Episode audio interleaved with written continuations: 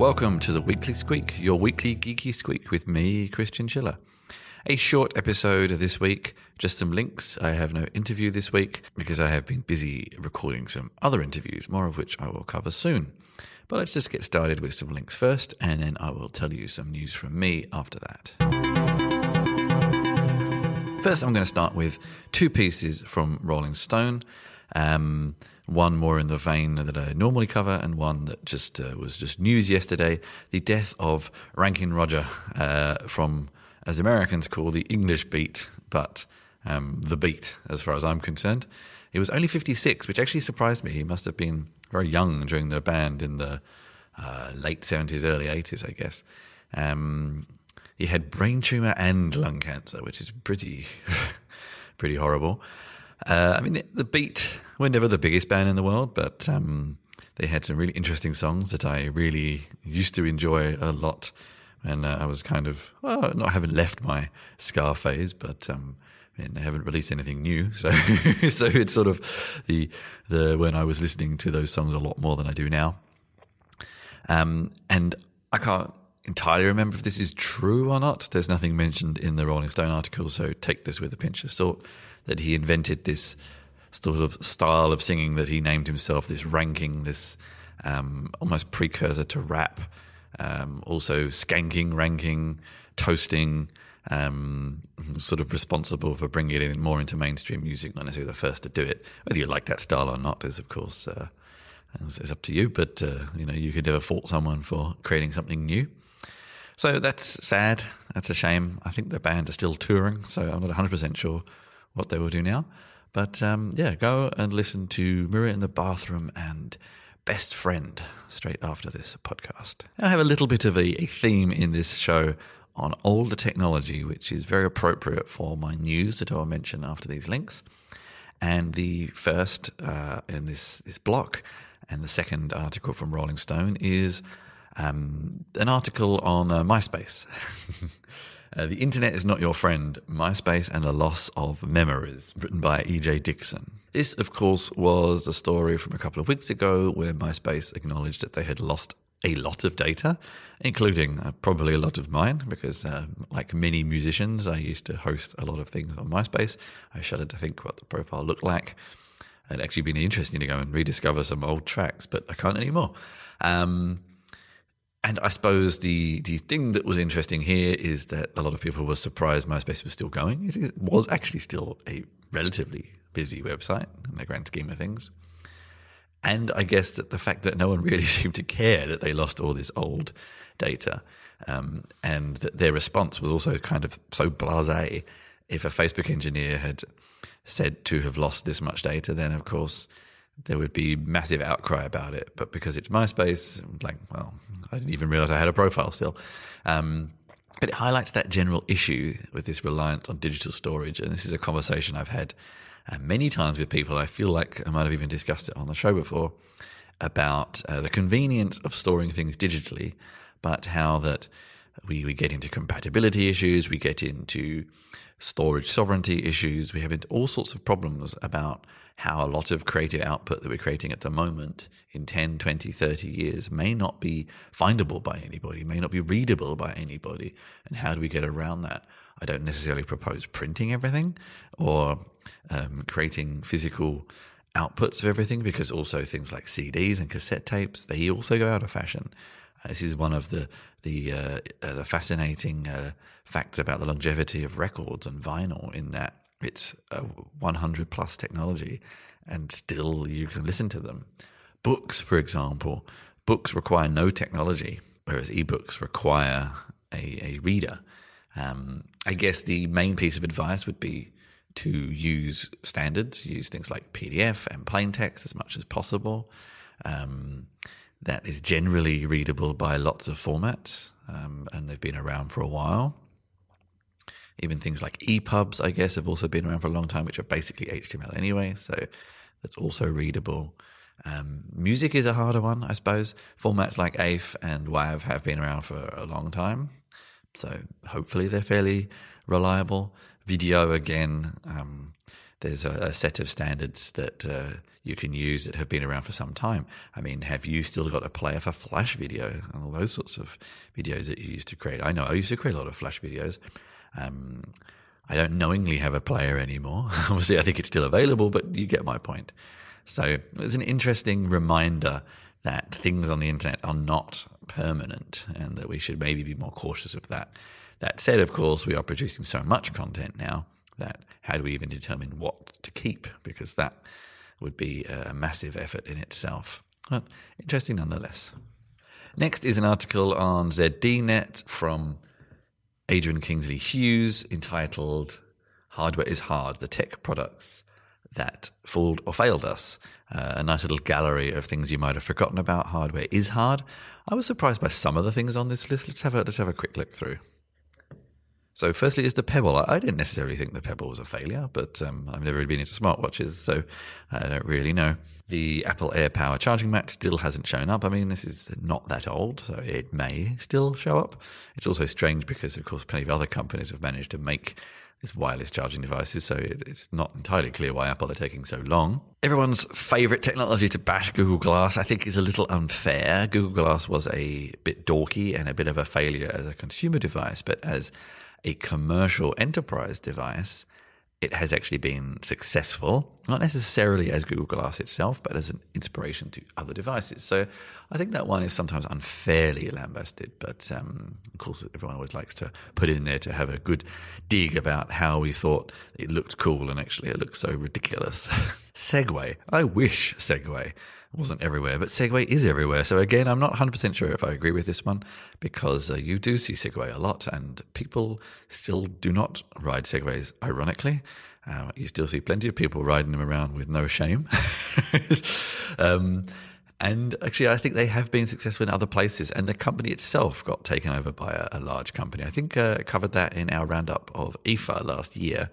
Um, that Segway is now owned by actually one of its Chinese imitators, which is quite interesting. And the company is now producing a lot of new devices. But the classic uh, Segway that people think of, um, yeah, it's not a bad idea, but it just didn't quite work out as expected. Then, of course, the Juicero. If you've listened to this podcast for a while, when Kate was a co-host, you mentioned this a few times. The expensive juicer that you didn't really need because you could just squeeze the packets. Um, this was a an infamous um, PR and uh, fundraising disaster from the past few years. Uh, but I think actually the people behind it are, are, moved on to new things now, so we'll see what they do next. I guess Snap spectacles. I never. I mean, I never even really saw these because Snap spectacles never came out anywhere else apart from the US. Um, I was kind of surprised they weren't as successful up there with Google Glass. Maybe just consumers just are not ready or do really do not want um, always on glasses, which isn't a bad thing, actually, to be honest with you.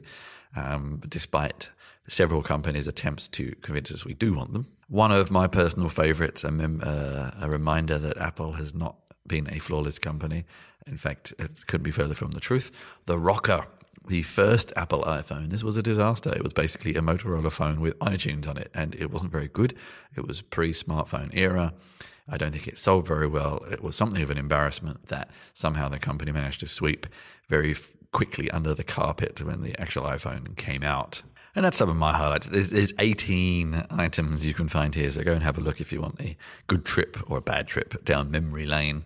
Uh, and uh, please let me know some of your favorite or least favorite forgotten devices of yesteryear. Moving on to an article on The Verge from Tom Warren about hardware that was successful. This is a nice insight into the creation of the iPhone. This is a, a, a look at uh, and an exploration of the original iPhone prototypes. And it's not at all what you'd expect. It's just a big uh, engineering prototype board with ports and testing sockets and all sorts of things. But it's quite fascinating to see how an engineer develops hardware and how it goes from this very unfamiliar board to an actual device. But it has to go through these steps first so people can test things and, and things like this. And it's quite interesting to see the process. I especially love the fact that the display consists of the iPhone display sellotaped onto the board, which is doesn't seem very uh, Apple-like, but is kind of cool to see the the work in progress there. And finally, something a little different. I guess this could be considered as a, a trip down memory lane into trends of the past, um, because it's an article on Wired by Chris Stokel Walker about how online piracy is upping its game uh, in competition with streaming services. And, and this is interesting because back in the day, the time of Napster and services like that, uh, piracy was rampant. And the main reason was because there were no better options. Along came things like the iTunes Store and made it more possible uh, for people to access music. And if you provide people with an easy way to do things legitimately, most people would tend to follow that. And then came streaming services. And streaming services are very convenient, but one of the big problems with streaming services is this subscription overload that is being spoken about now. Uh, where you want to watch one show, especially this is especially relevant with TV. You want to watch one show, you need one streaming service. You want to watch another show, you need another streaming service, and on it goes. And it's only getting worse. And yet, you may only want to watch that one show. Why? Why pay X a month for one thing and X a month for one thing somewhere else, etc., etc. And then there's lots of shows that, due to licensing reasons, don't even come out or don't come out for a very long time, or they have exclusivity deals, and then you need to sign up for something else, and etc., etc., etc., etc. So, and this is especially prevalent in the English speaking world, it seems. And I know Australia used to be one of the biggest pirates. I'm not sure if they still are, especially with Game of Thrones. How um, the online streaming sites are now actually almost getting brand loyalty and features to match uh, their legal competitors. Um, and I have I have some friends who sometimes use these sites, and they're they're battery killers because of the ads they serve, and yet and it can sometimes be such a hassle to actually find working video, but still people use them because they find everything they want in one place, and this is always this interesting example of uh, that if you don't provide a legitimate way for people to get what they want, they will find another way. Um, and it's a bit of a wake up call, I think, for some of the, the industry, actually. And whilst uh, numbers for using these sites has dropped slightly, I think the more interesting aspect of the story is how that the sites have improved and how for many people visiting these sites has become as regular as visiting Netflix and they actually will visit the same sites out of loyalty because they know they will find what they want and they're better than some of the others and etc etc which is quite interesting and i guess these sites only monetize through ads and maybe some other more nefarious ways that we're not familiar with but uh, it'd be fascinating if somehow they could become legitimate and actually become viable business models. Uh, I don't see that happening anytime soon, but still, it's an interesting thought. And that's my little roundup of links for the week. Not too much to cover, but I hope you found some interest there.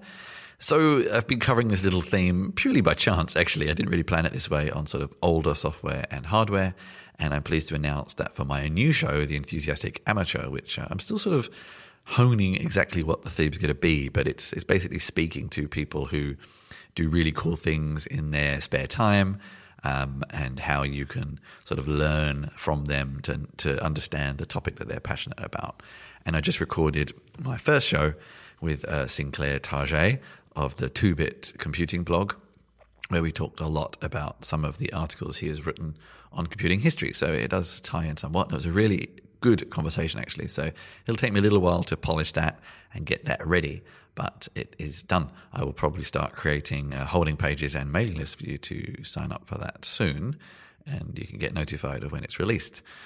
Also, my uh, ethical technology newsletter, we will be launching that. I say we because I'm doing it with uh, someone else. We will be launching that within the next week too. So you can have details on how to actually sign up for that uh, next week or in the intervening week, I guess. I am hitting the road uh, soon. So if you would like to say hello, I recommend you take a look at chrischinchilla.com slash events, but I'm hitting quite a few places. I'm going to Australia for a while, Sydney and Melbourne. After that, I'm going to, uh, I'm not going to Copenhagen. I'm going somewhere near Copenhagen. I can't actually remember where it is or what it's called, but maybe you'll be there. Um, I am going to Barcelona. I am going to Birmingham. I am going to Belarus, to Minsk. I'm going to Krakow and many more to come. So if any of those places jump out as you, then have a look at my events page and I'd love to say hello. And finally, I am back in the swing of publishing posts again. So you can also go to chrischinchilla.com slash writing for some of my latest posts. which have so far been written versions of some previous interviews I've done, um, but I'm getting back to tutorials again soon. Just being a bit busy with other work. Um, but uh, keep an eye out there, and you'll also find some new posts from me over the next few weeks, which is good. It's taken three months to get uh, 2019 back into full swing. Sometimes that's the way it goes. If you have enjoyed the show, you can find previous shows and show notes at chrischinchilla.com slash podcast. And you can support the show at slash support, donations, merchandise. I'm going to be releasing some new chinchilla t-shirts and stickers soon. So you can also keep an eye out for those and ask me for one. If you've enjoyed the show, please rate, share, review wherever you heard it. And please reach out to me if you have any questions or thoughts on uh, chrischinchilla.com or at chrischinch on Twitter. And I'd love to hear from you. But until next time, if you have been, thank you very much for listening.